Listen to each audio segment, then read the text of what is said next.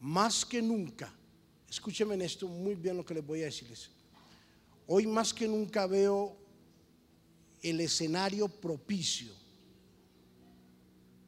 del anticristo entrando en escena. ¿Qué plataforma más grande la que se ve cada día?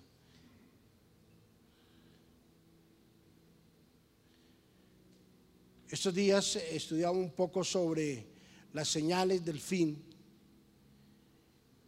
y una de las señales que le compartía ayer a los discípulos era la señal del río Éufrates.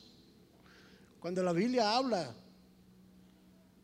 de que los, eh, ríos se secarán, el Éufrates ya va el 60% seco.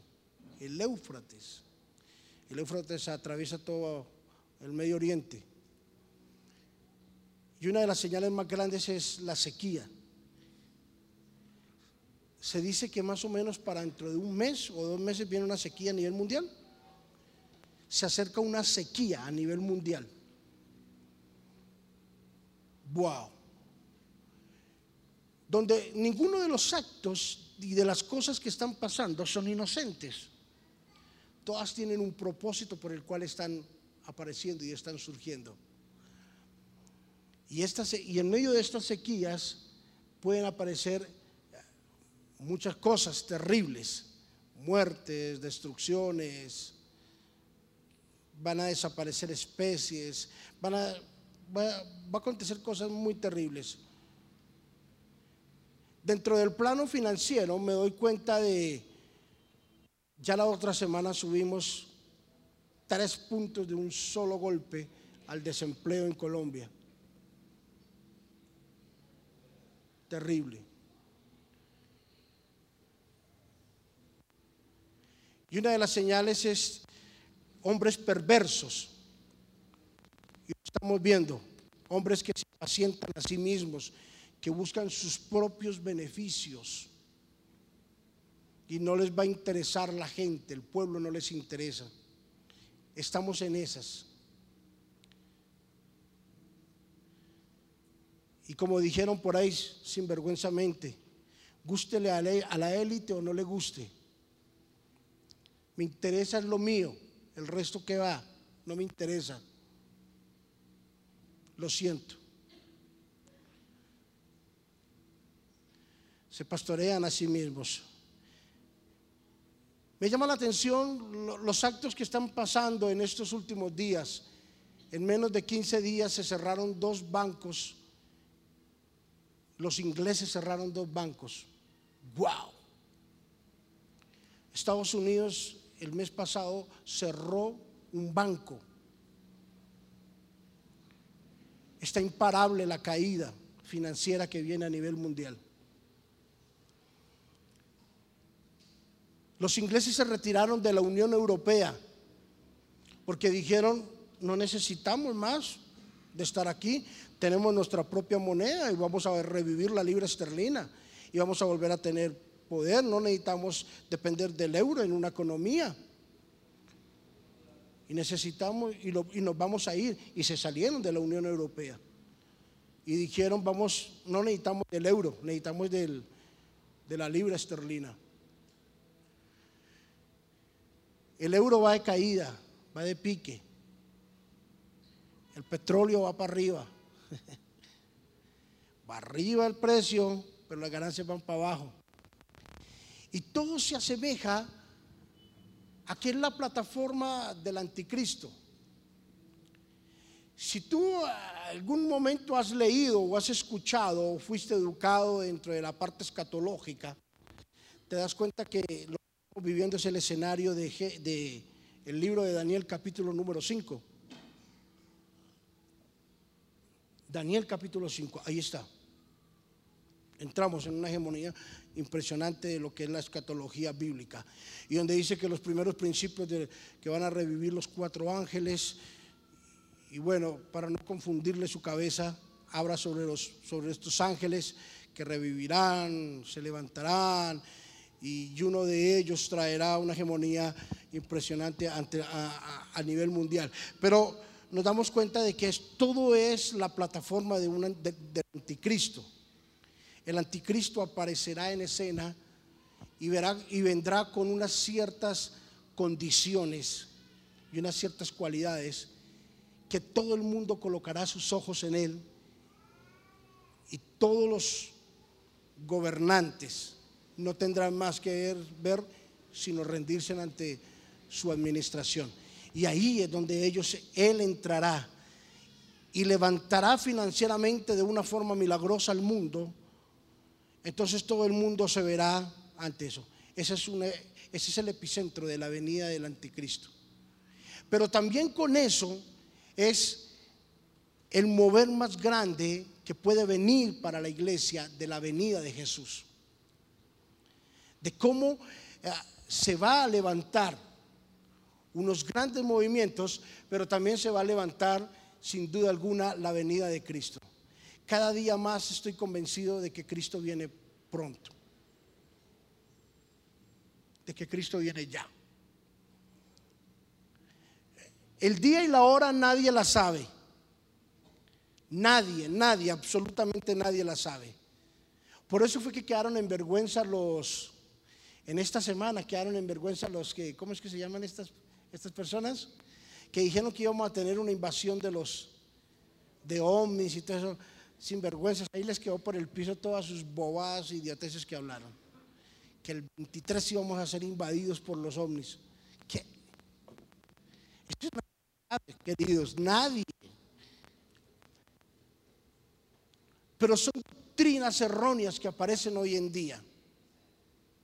Son ah, cosas que la gente se inventa para maquillar el pecado y para maquillar la venida de Cristo y decirle a la gente, siga con su pasimonia, siga con su tontería, siga ahí enloquecido en su pecado que tranquilo que no va a pasar nada. Y yo quiero decirles hoy, sí va a pasar algo si persistes en tu pecado.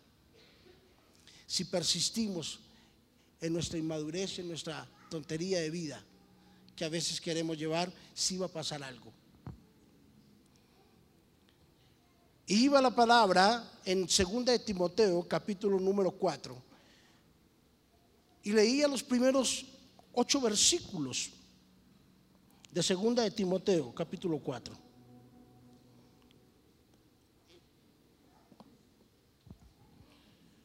Y quiero que me acompañe en segunda de Timoteo, capítulo 4, donde dice así, te encarezco delante de Dios y del Señor Jesucristo, que juzgará a los vivos y a los muertos en su manifestación y en su reino ¿Cuál manifestación? En la venida de Cristo. Esa es la manifestación. Te encarezco delante de Dios y del Señor Jesucristo que juzgará a los vivos y a los muertos en su pronta venida de su reino. Que prediques la palabra, que instes a tiempo y afuera de tiempo, que redargullas, que reprendas y que exhortes con toda paciencia y doctrina.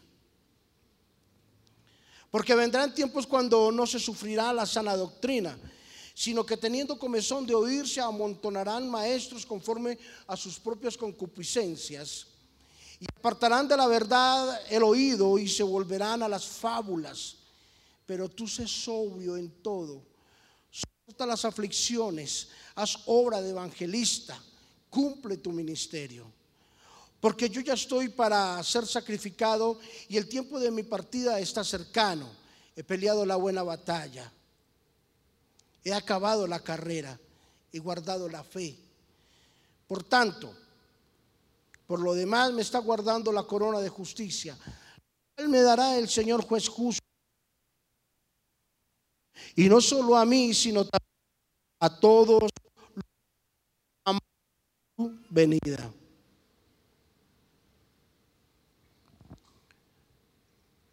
Pablo se dirigía a Timoteo.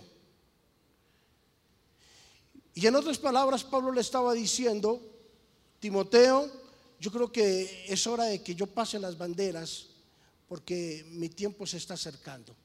Tal vez Pablo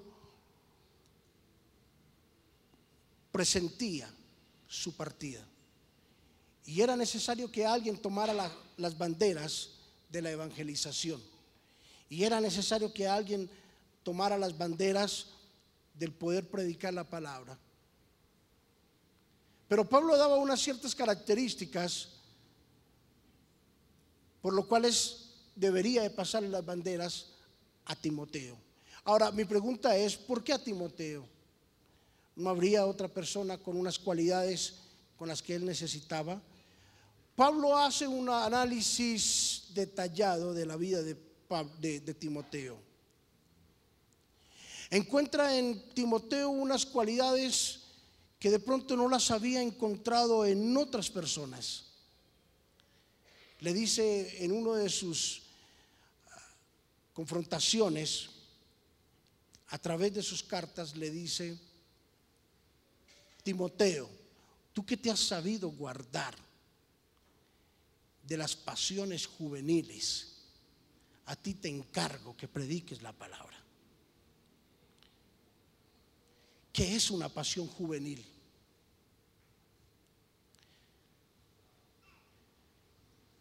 Y fuimos educados cristiana y teológicamente pensando que una pasión juvenil es el sexo. Oh, tenga cuidado. Pero una pasión juvenil no en solamente mete en esa carpeta lo que es el sexo sino mete todo lo que es una pasión juvenil. Cuando Pablo le dijo a Timoteo que tuviera cuidado con las pasiones juveniles, Timoteo tenía cerca entre 42 y 46 años. O sea, mi pregunta es, con todo respeto, ¿eso es una pasión juvenil? Ah,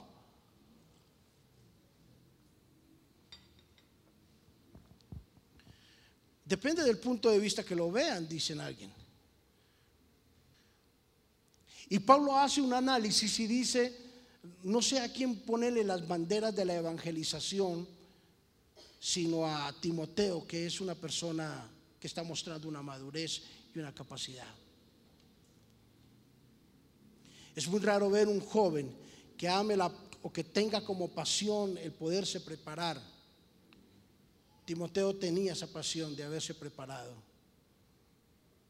Y unos versículos más adelante, usted se va a dar cuenta que Timoteo andaba con unas ciertas personas. Andaba con Alejandro, andaba con Tiquico, andaba con, el chavo del ocho, no, el chavo del ocho no, andaba con, con ciertos personajes.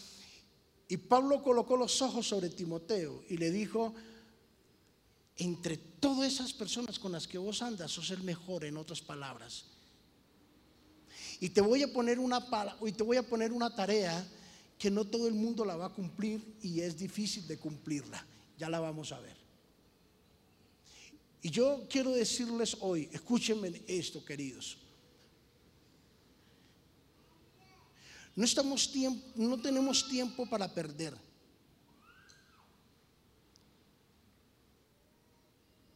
No tenemos tiempo para devolvernos. Camina. Si te adelantas, Dios te va a alcanzar. Pero si te atrasas, Dios va a volver. Camina a la par de lo que Dios te está diciendo en esos tiempos que camines. Haz caso. Haz caso. sométete. Doblega tu orgullo y tu arrogancia y verás la bendición de Dios. No estamos en tiempos para perder, queridos. Estamos viviendo tiempos tan decisivos en la palabra que el solo hecho de amanecer y darnos cuenta de que estamos vivos ya es un milagro.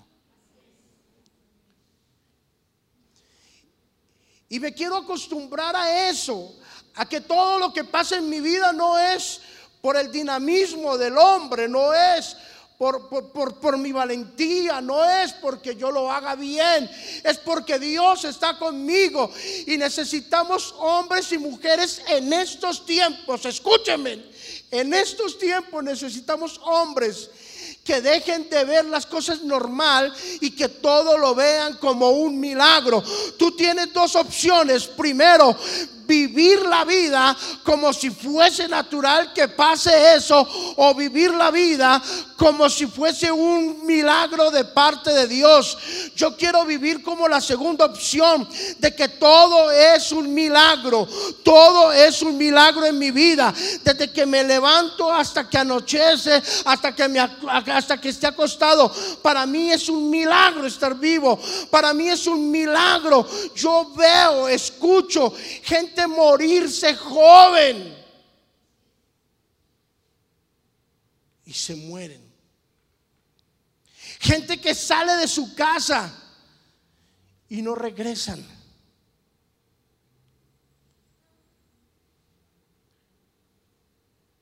Que pueden ser lo más cuidadoso que sean, pero no falta el salvaje que les quite la vida. Y Pablo le decía a Timoteo, tú logras encerrar todas estas condiciones y cualidades que yo quiero que tú hagas, porque te quiero colocar una tarea en específico para que tú la cumplas. ¿Cuál era esa tarea? Versículo número 2.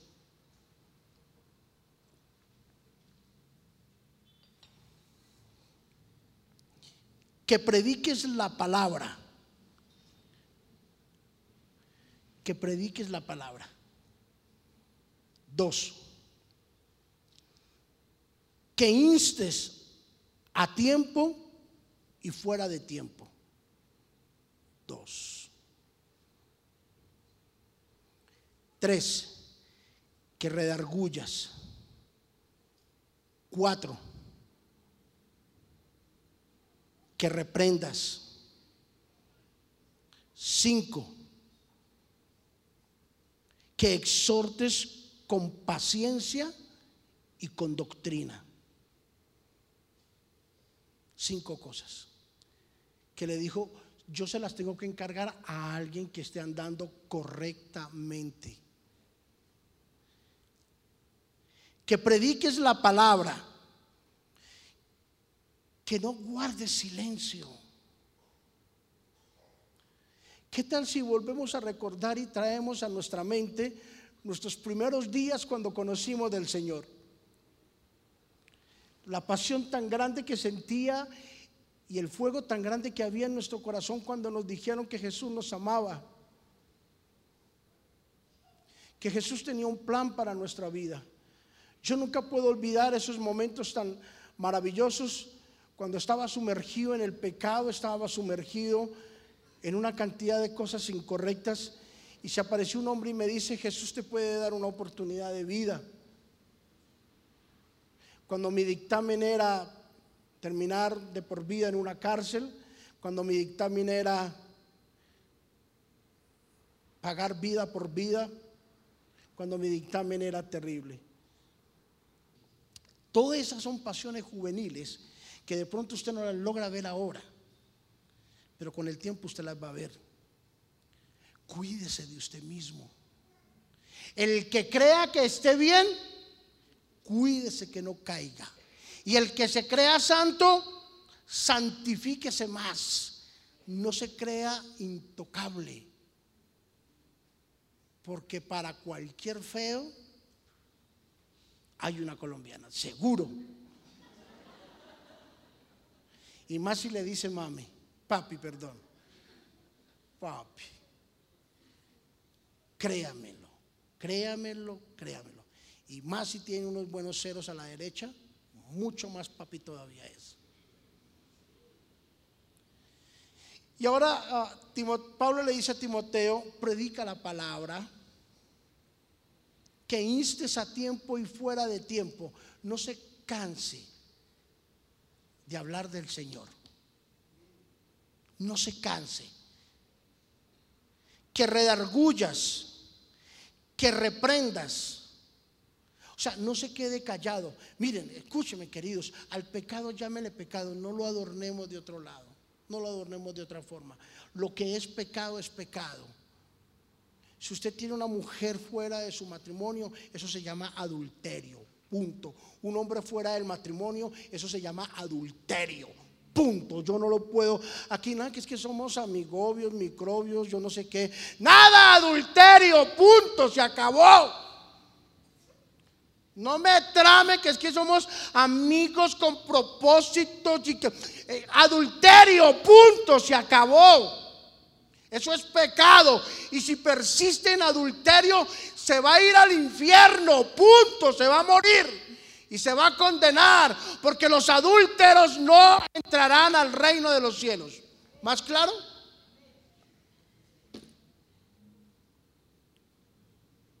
Fornicación. Eso es fornicación, punto.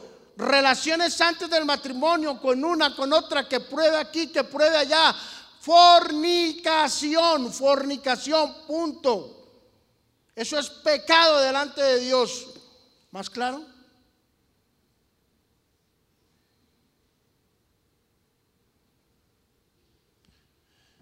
Pero queremos un evangelio light. Que nos digan las cosas. No, pero es que esto pareciera que fuera así, pareciera que fuera allá. No, no, no es así. Ahora, dice aquí, que exhortes con paciencia y con doctrina. Para que tú aprendas doctrina tienes que congregarte. Para tú aprender doctrina tienes que prepararte. Tienes que asistir a un grupo familiar. Tienes que rozarte con gente que sabe de la Biblia. Tienes que comenzar a andar con gente que sabe. No podemos salir con historias fantabulosas.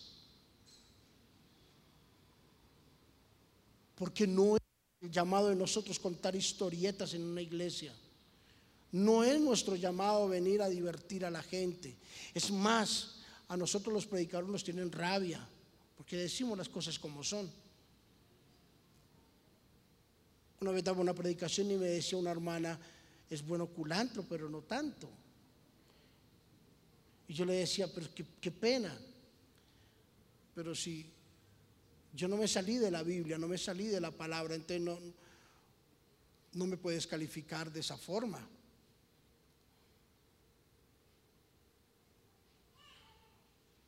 Porque a diario nos, tenemos que parar al frente de eruditos y de gente que nos califique el mensaje y de gente que nos califique nuestra palabra. Por eso no, te puedes salir de la palabra, porque cuando te califican a ti, califican la palabra. ¿Verdad? Así de sencillo. Ahora mira lo que sigue acá, dice. Porque vendrán tiempos, bueno, ya le dijo las características de lo que tenía que predicar. Ahora, ¿por qué va a predicar? Porque vendrán tiempos cuando no sufrirán la sana doctrina, sino que teniendo comezón de oídos se amontonarán maestros conforme a su propia concupiscencia. Y apartarán de la verdad del oído, del oído y se volverán a sus fábulas.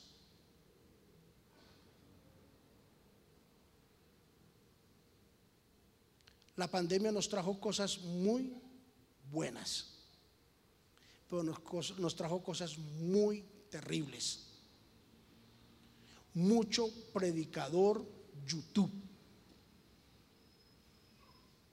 Mucho profeta YouTube.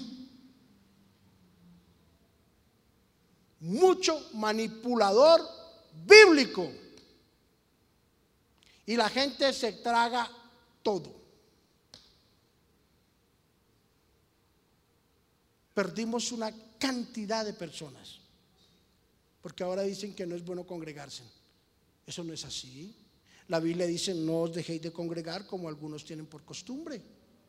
Tenemos que congregarnos. Otros se volvieron administradores de los recursos de Dios. Otros se volvieron administradores de los diezmos. No, ya no doy el diezmo aquí, ya no doy acá, ya no aquí, y aquí, allá, lo otro. Entonces yo lo gasto, yo lo hago. ¿Quién le dijo que usted era administrador de eso? Administre lo suyo, no se meta a administrar lo que no es suyo porque usted con lo que no es suyo es bueno. ¿Qué tal eso? Bueno, ¿cierto? Ahí no hay amén, yo, yo sé. Yo, yo, sé, porque e, es que eso es así. Ay, no es que eh, el diezmo son 50 mil, 100 mil pesos. Voy a hacer un mercado. Haga con lo suyo el mercado. Pero el resto dice traer los diezmos al alfolí. Punto. Entonces aparecieron por las redes sociales muchos predicadores con grandes opciones para poder asegurar la gente. Entonces ya no vaya a la iglesia, quédese aquí, no venga, no se congregue, no haga esto, no haga lo otro, hágalo así, hágalo así, y se salen de la palabra y comienzan a hacer las cosas a su acomodo. Yo le decía a Diana, la Biblia, ayer veníamos del carro, la Biblia se acomoda hasta para hablar bobadas. Todo, para eso se acomoda la Biblia. Usted lo puede acomodarlo todo. En el año 2007,